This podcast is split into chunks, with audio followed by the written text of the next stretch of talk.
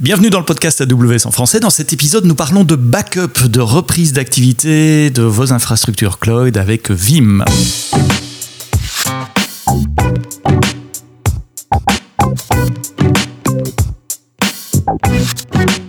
Bonjour et bienvenue dans un nouvel épisode du podcast AWS en français. Dans cet épisode, comme je l'ai dit juste avant, nous allons parler de backup, de reprise d'activité, de solutions pour euh, sauvegarder vos données.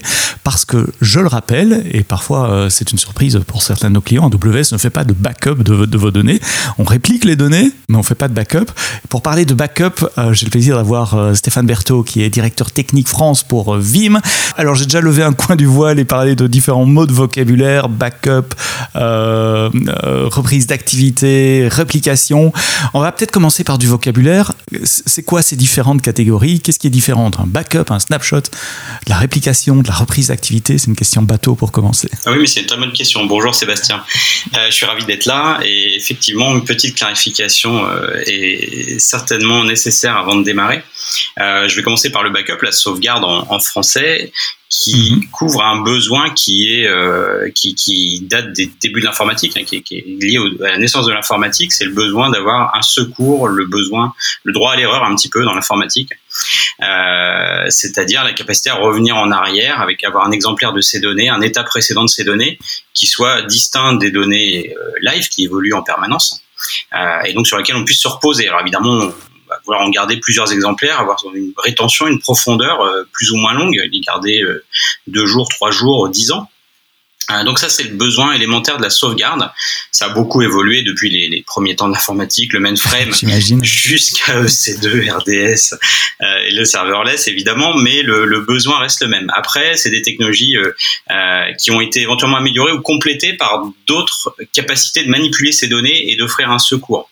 la première, c'est la réplication. C'est, ça fait plus de 20-25 ans que les systèmes savent se répliquer. Alors, c'est, ça répond à un besoin différent puisque la réplication, on va chercher à avoir le, euh, la copie de données la plus fraîche possible, jusqu'à avoir quelque chose de complètement synchrone, c'est-à-dire le même exemplaire des données à deux endroits différents. La réplication synchrone, on va retrouver ça dans les applications très transactionnelles, les systèmes de réservation bancaires, etc. On veut perdre zéro donnée. D'ailleurs, c'est ce qu'on appelle le RPO, la notion de perte de données admissible minimum. Et donc, ça peut aller de, de, 0 pour les applications les plus transactionnelles, les plus critiques, à 24, euh, 48 heures pour, pour justement euh, des backups qu'on va restaurer de façon très lente si c'est à partir de bande, par exemple. Mais, mais, ça répond à des besoins différents. Une sauvegarde complète d'un système sur un, autre site me protège en cas euh, de j'efface un record dans une base de données, j'efface un fichier accidentellement, je peux aller le récupérer. Tandis qu'avec une réplication, euh, si j'efface mon fichier, il sera aussi effacé sur mon réplica. Exactement. Et, alors, en, le problème se pose encore plus avec les ransomware parce que là, pour le coup, mhm. la réplication qui marche extrêmement bien réplique parfaitement les données chiffrées des deux côtés. Donc, euh, on voit que c'est deux besoins différents. Il y en a un qui, est, qui a un besoin d'immédiateté, reprendre des données le plus rapidement possible. C'est plutôt du disaster recovery. Euh, je perds un site parce qu'une météorite vient de me tomber dessus, euh, ou euh, ou un sinistre, euh, catastrophe naturelle, etc. je veux repartir le plus possible mhm. en perdant le moins de données possible. Euh, alors que la sauvegarde, au contraire, je veux vouloir revenir à un état antérieur qui soit valide. Donc ça peut être pour des questions légales, on a besoin, euh, on peut même être soumis à des, à des lois, des réglementations qui exigent qu'on garde pendant 10 ans des données bancaires mhm. ou autres. Donc ça c'est une chose. et donc on, voit ces, ces, deux besoins. Donc le RTO qui définit Recovery Time Objective, c'est le temps qu'il va me falloir à remettre en service c'est une notion mhm. qui existe depuis longtemps, RTO et RPO. Donc le temps pour remettre en service. Alors la réplication, c'est un RTO quasiment de, zéro. Hein. on pourrait presque avoir une bascule mhm. automatique, hein, même ce type de système. Euh, si je restaure à partir de bandes avec des lecteurs, etc., là, le RTO est extrêmement long. Euh, et puis le RPO, là, c'est la perte de données admissible. Même chose, on peut aller de synchrone à plusieurs heures.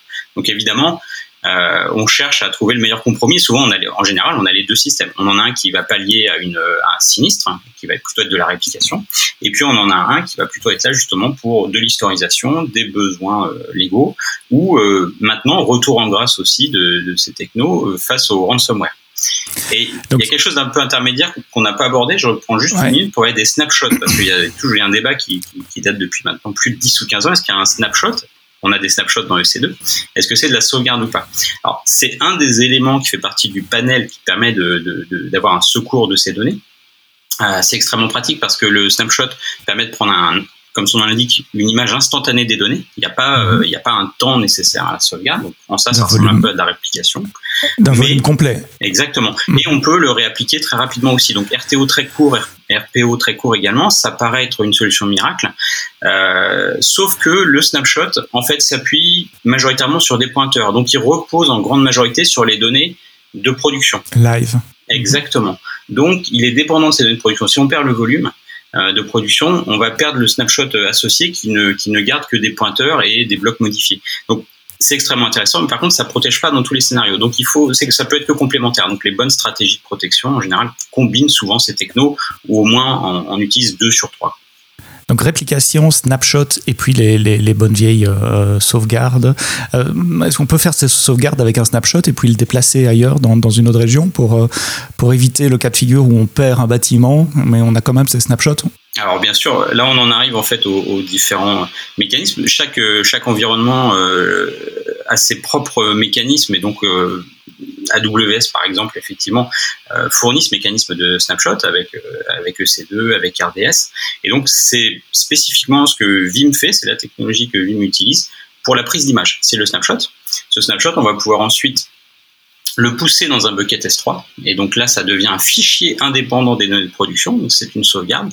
C'est dans un format très spécifique, particulier à Vim, qui est un format portable. C'est ce qui nous permet de le récupérer dans un autre environnement un autre hyperscaler, un environnement on-prem qui va être du VMware, qui va être du Microsoft Hyper-V, peu importe.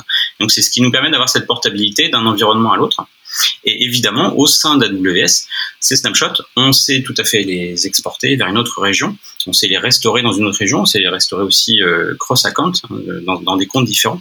Et donc ça permet cette portabilité des workloads euh, d'une région à une autre, effectivement. Et donc de la migration aussi, si on le souhaite. Ah, évidemment. Donc on va parler de, votre solution de, backup et recovery pour les instances EC2 et, d'autres services euh, dans le cloud, mais je, répète ce que j'ai dit en ouverture euh, de, ce podcast parce que c'est un point qui est parfois mal compris, c'est que AWS ne fait pas de backup de vos données. Donc si vous démarrez une machine EC2, euh, vous avez la possibilité de faire un snapshot comme nous en avons parlé, éventuellement de le, déplacer, mais si jamais il arrive quelque chose au bâtiment où se trouve, où se trouve votre machine EC2, ou si les serveurs disparaissent pour une raison ou une autre, euh, c'est à vous de devoir euh, répliquer, recommencer, recréer une, instance EC2 à partir de, ces snapshots. Les snapshots étant repliqués sur plusieurs zones de, disponibilité. Même chose avec S3, il n'y a pas de backup d'S3. Vu la taille d'S3, on ne peut pas se permettre de faire un backup, une copie complète d'S3 et de garder plusieurs versions de, de, de, vos documents. En revanche, S3 est repliqué sur plusieurs data centers, donc au Si un data center devait disparaître, il y a encore deux copies de, vos données sur S3 qui, sont là, mais ça ne protège pas pour garder euh, l'historique ou revenir en arrière. Pour ça, il y, a, y a le versionning notamment sur S3. Alors, c'est pour pallier euh, à ces besoins euh, là que, que, Vim est là, avec euh, plus de 10 ans euh, d'activité dans le monde du backup de la machine virtuelle et donc du cloud maintenant. vous avez une solution spécifique pour AWS qui s'appelle AWS Backup and Recovery. C'est quoi? Alors, Vim Backup pour AWS, en fait, c'est une solution native qui utilise les mécanismes natifs de C2, de RDS, bientôt de FS dans une prochaine version, pour prendre une image consistante des données, que ce soit une instance, un workload, euh, enfin une instance EC2 ou, euh, ou une base RDS, avec les mécanismes euh, développés par Vim depuis sa création en fait, qui permettent de se mettre en consistance applicative, donc de préparer les applications à la prise d'image, prise d'image à chaud, et donc mhm.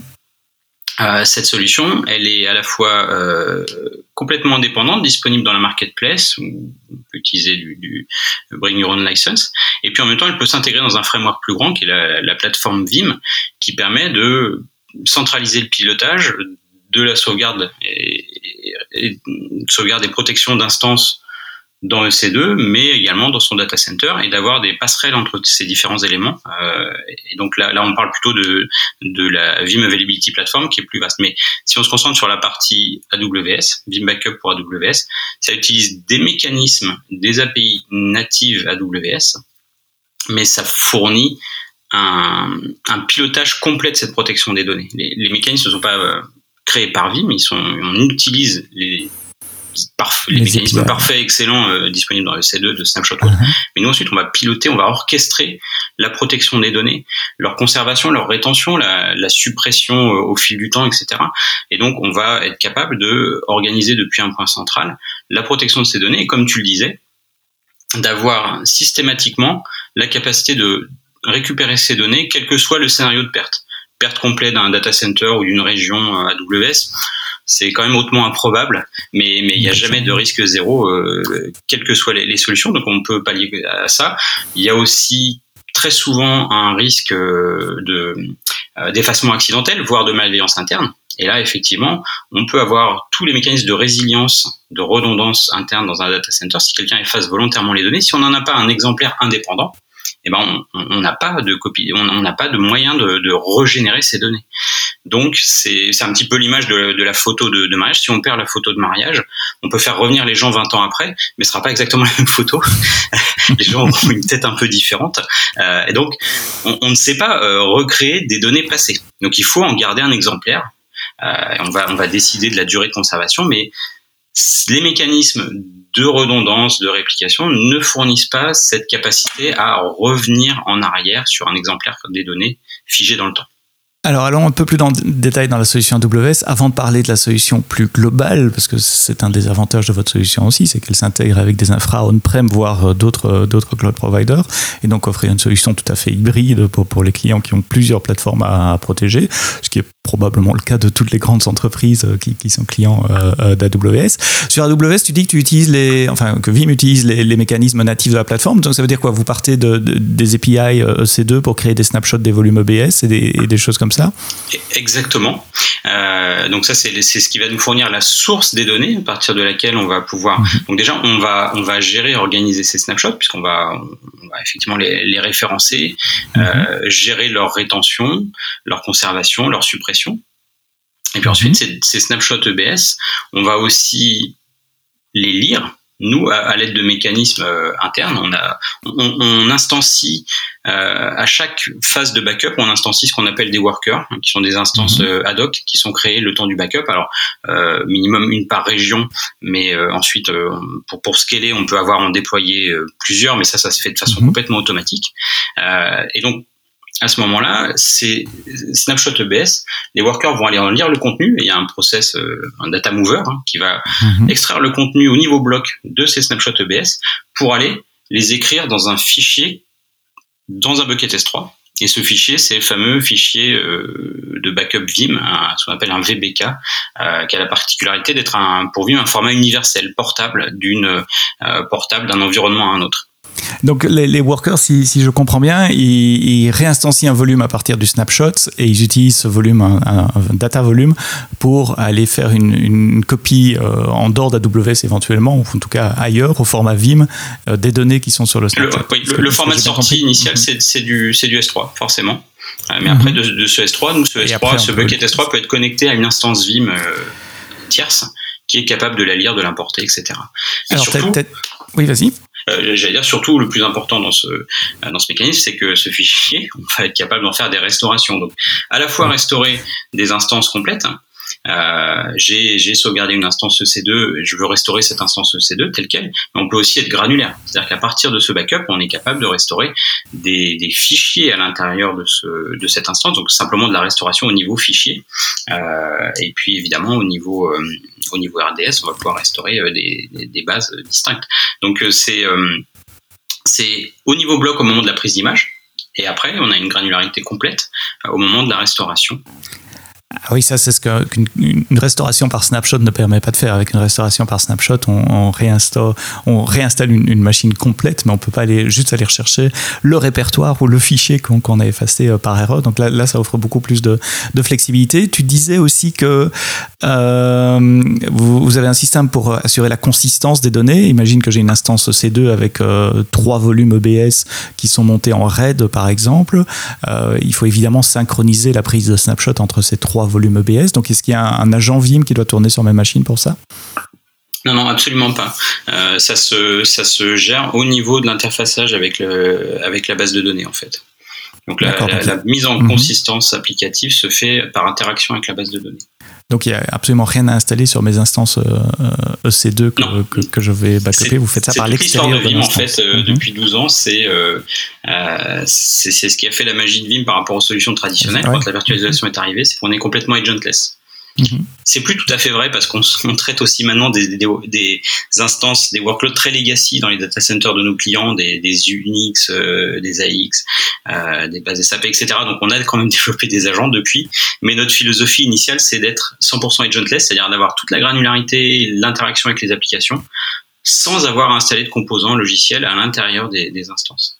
Est-ce que le cloud permet, ce que, en tout cas la virtualisation permet, euh, là où le bar métal ne, ne, le permettait pas nécessairement. Euh, Exactement. Et puis les volumes ont explosé. Hein, le, le, VM sprawl, comme on l'appelle, euh, quand dans les années 2000 on avait à gérer 50 serveurs physiques, on pouvait se permettre d'installer des agents, les mettre à jour aussi. C'était une tâche assez fastidieuse.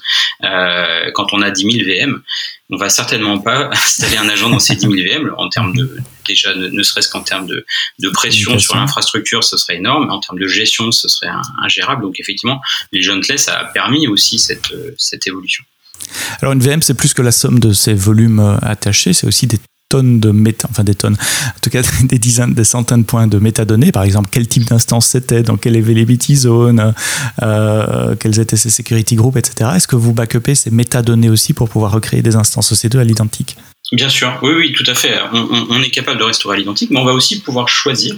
Euh, donc il y, a tout simplement un assistant hein, avec euh, un, look and feel très familier aux utilisateurs d'AWS, mhm. euh, qui va permettre de choisir d'abord le restore point qu'on souhaite, parce que cette instance, on va en avoir plusieurs plusieurs exemplaires de données dans le temps. Donc on va choisir la date, l'heure qu'on souhaite restaurer. On va choisir l'IAM pour la restauration aussi, puisqu'il faut avoir des droits pour pouvoir restaurer. Mhm. On va choisir un, un, node pour restaurer. Alors le node, c'est un worker node euh, au sens Vim, hein, qui, est le, mhm. qui va être le, le, composant qui va réécrire ces données.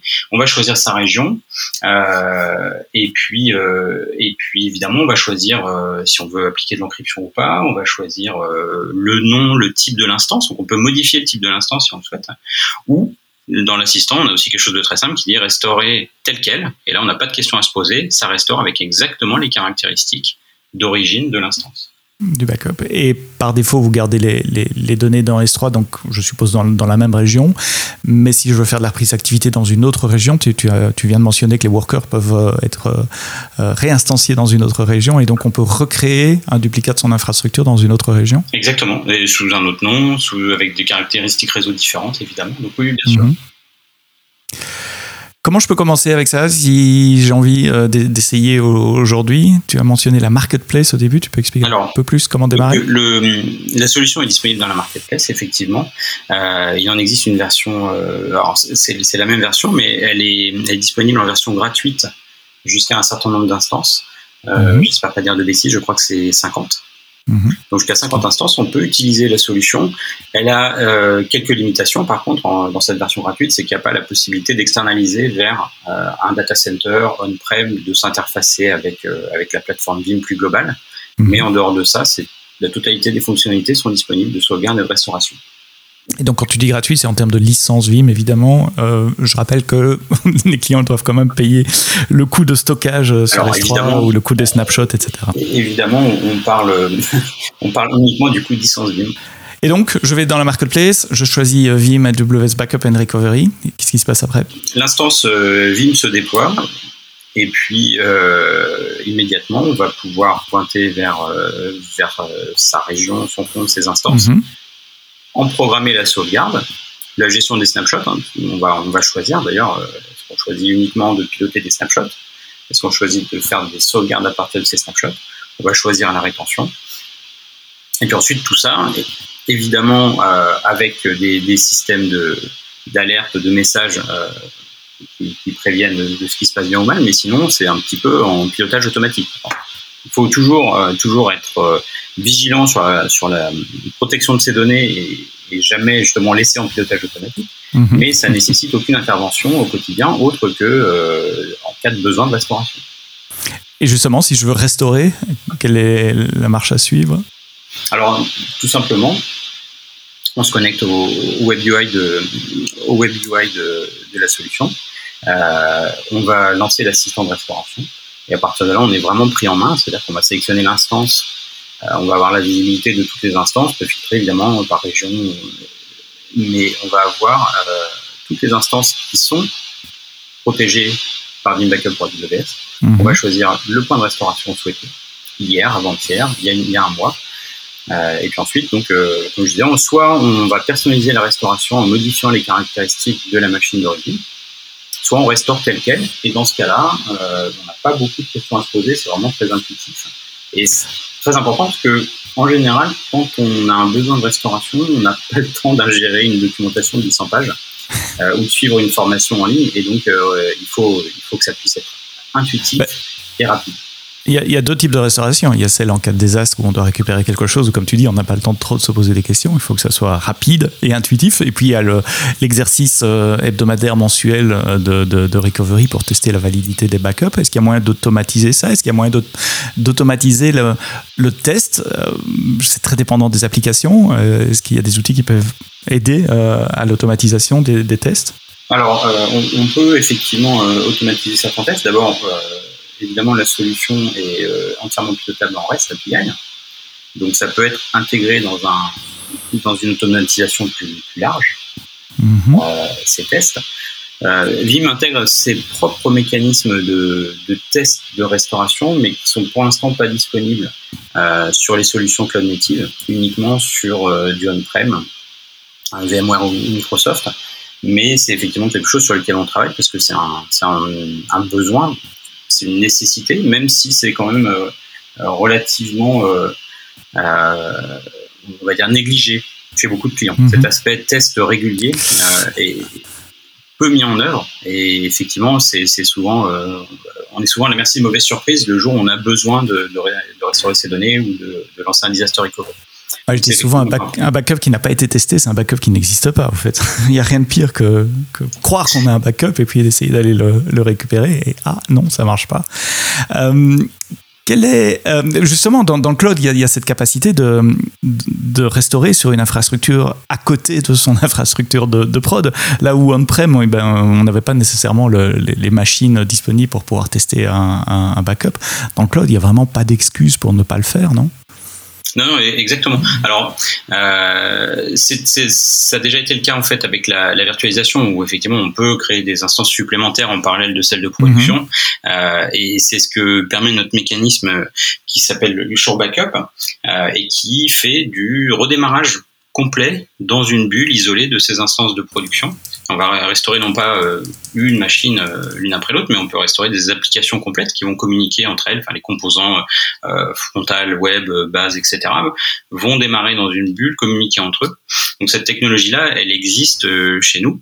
Elle est pour l'instant disponible, comme je disais, uniquement dans les dans les hyperviseurs classiques on-prem, mais c'est quelque chose sur lequel on travaille pour avoir le même, les mêmes mécanismes disponibles, euh, parce que le cloud permet bien évidemment euh, de réinstancier. Euh,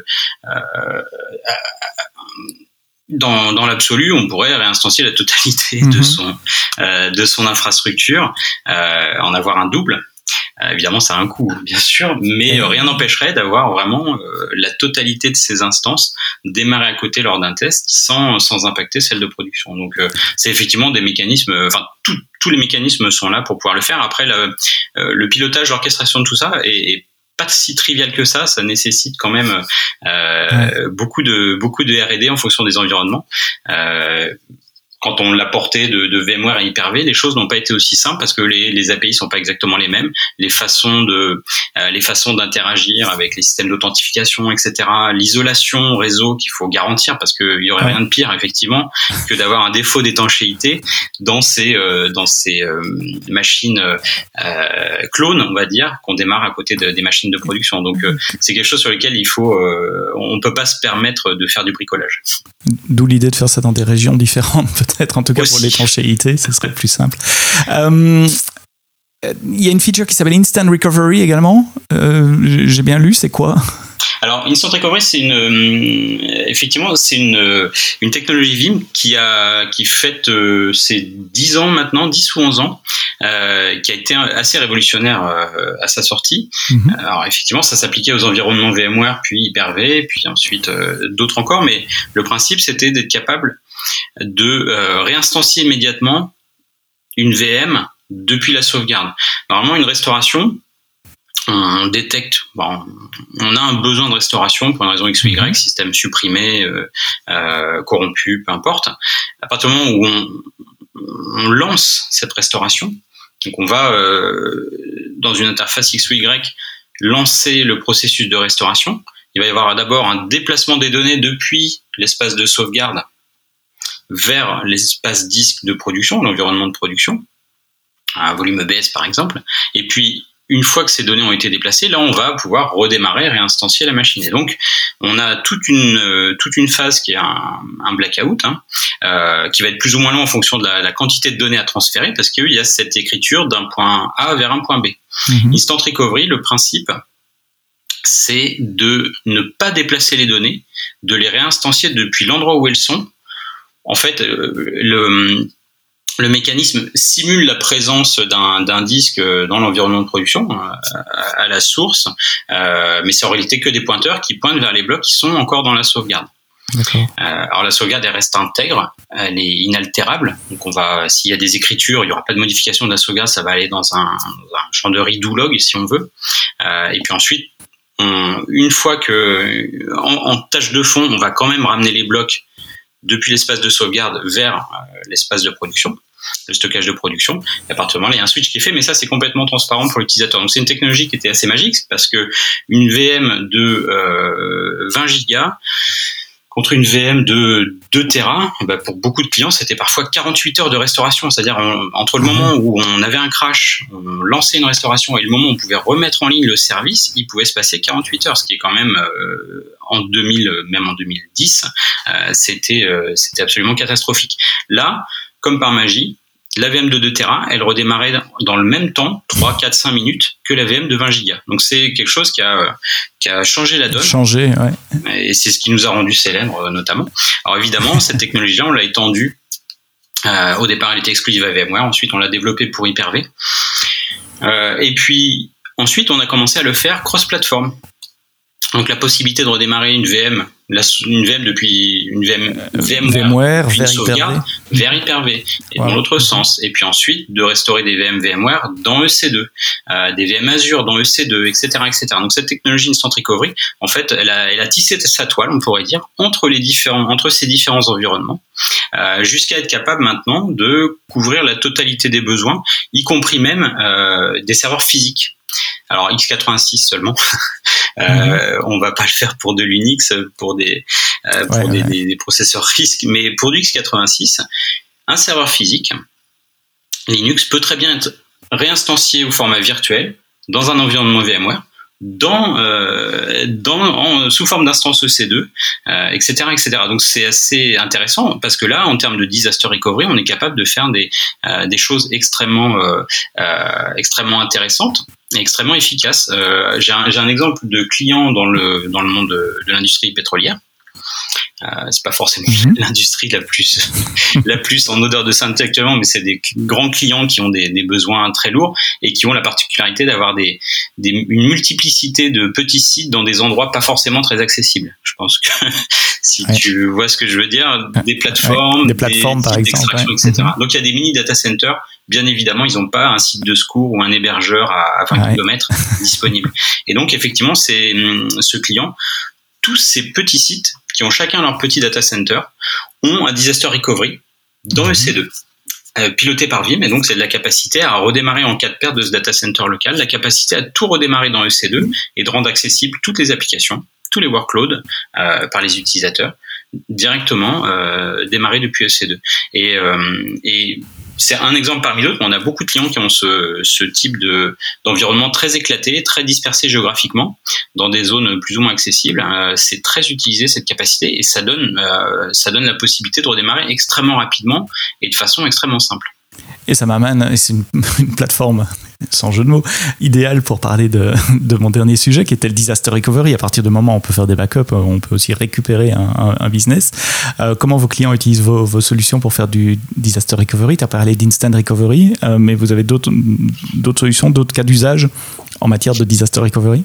Oui, alors euh, effectivement, le disaster recovery, en fait, c'est une, euh, c'est plutôt, euh, enfin, c'est un concept et c'est un, un process plutôt qu'une technologie. C'est-à-dire que mhm. le disaster recovery, c'est comment est-ce que je vais remettre en service mes applications, mon système d'information en cas de perte euh, assez importante, voire complète d'un site.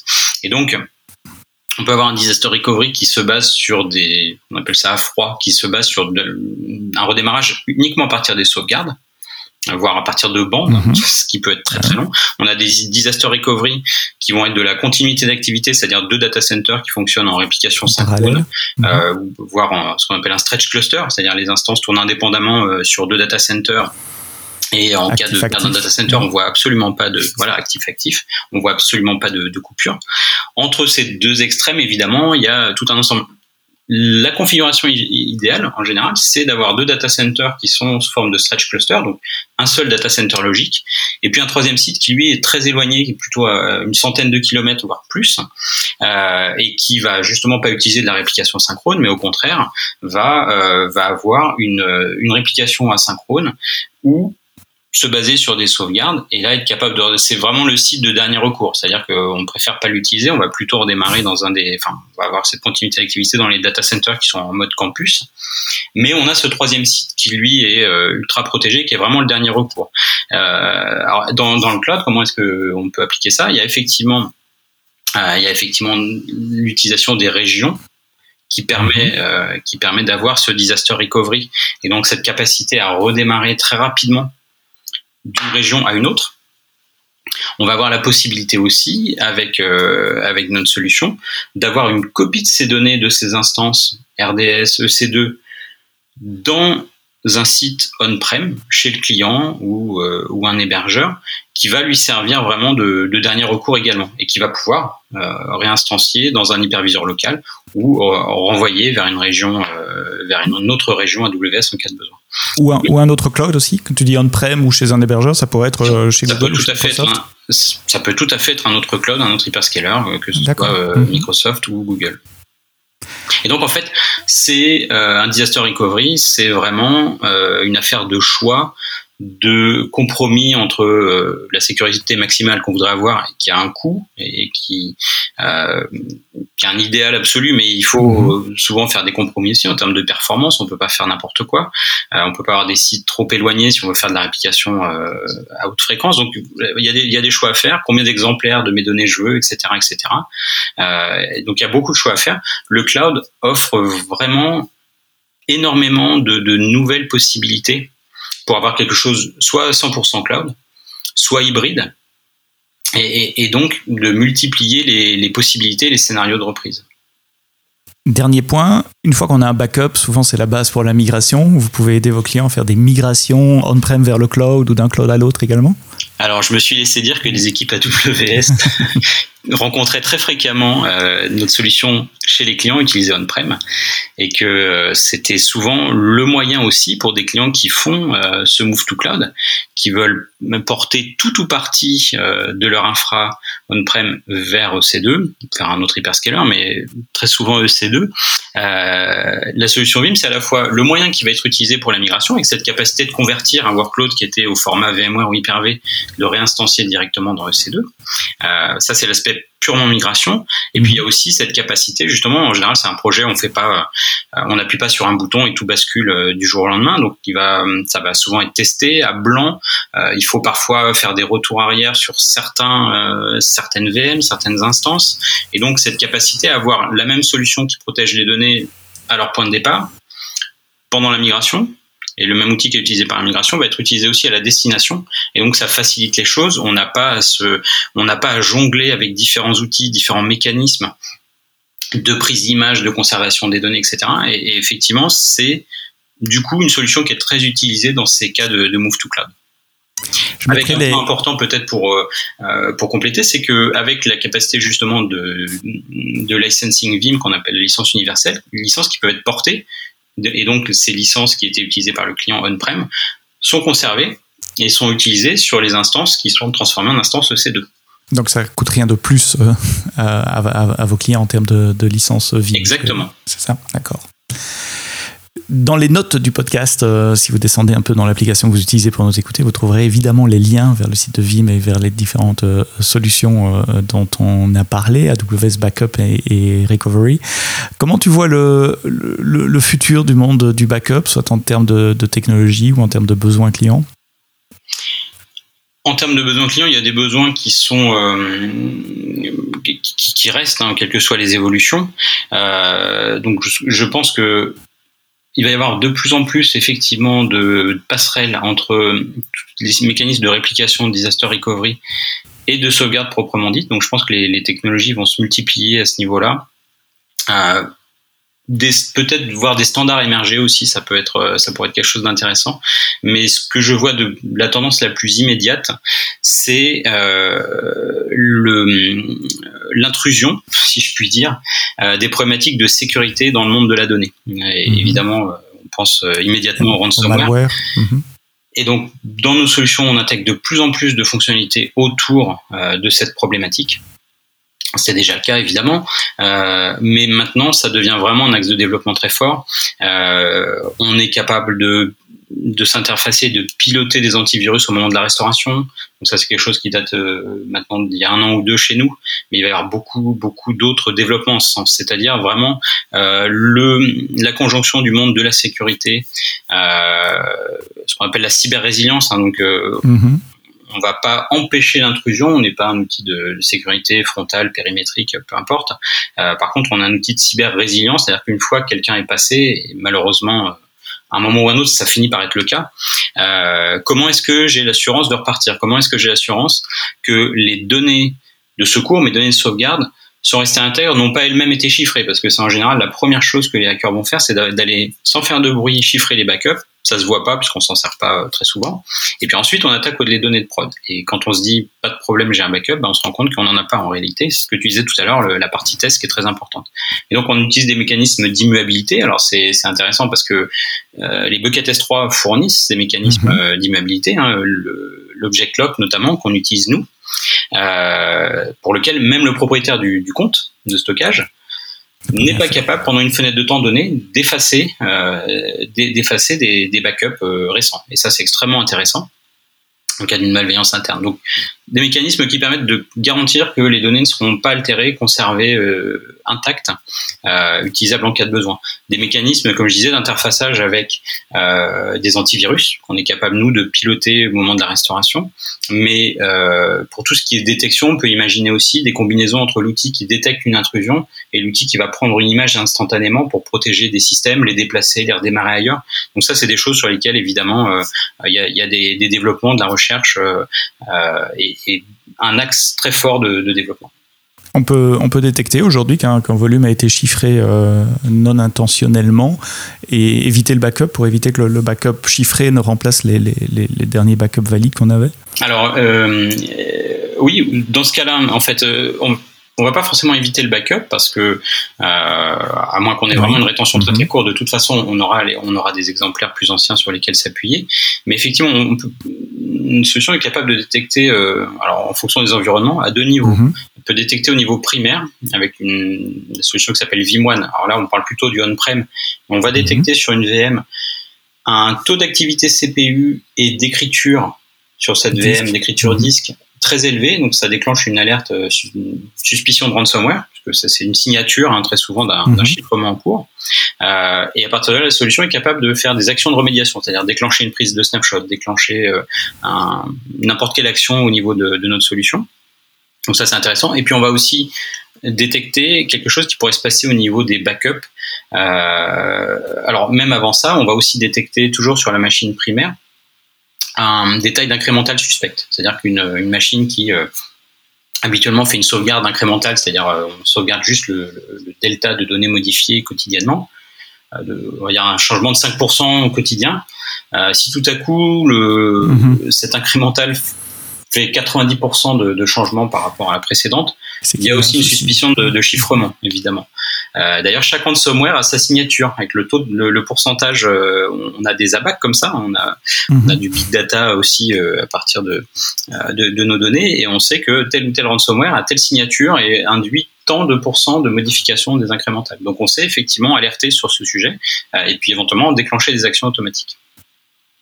Super intéressant ce, cette conjonction entre le monde de la sécurité, de la cybersécurité, de la protection des données et puis euh, des, backups traditionnels qui, euh, comme tu l'as dit en, intro, Stéphane, euh, ne sont pas nouveaux, datent du début de l'informatique quasiment, du siècle passé, il y a longtemps au siècle passé et qui continueront encore pour de longues années.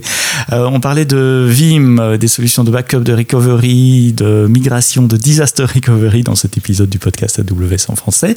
Merci euh, Stéphane, Stéphane Berthaud, directeur technique France euh, de VIM, d'avoir été euh, présent avec nous aujourd'hui. À très bientôt pour un prochain épisode du podcast AWS en français. Et d'ici là, quoi que vous codiez, codez-le bien.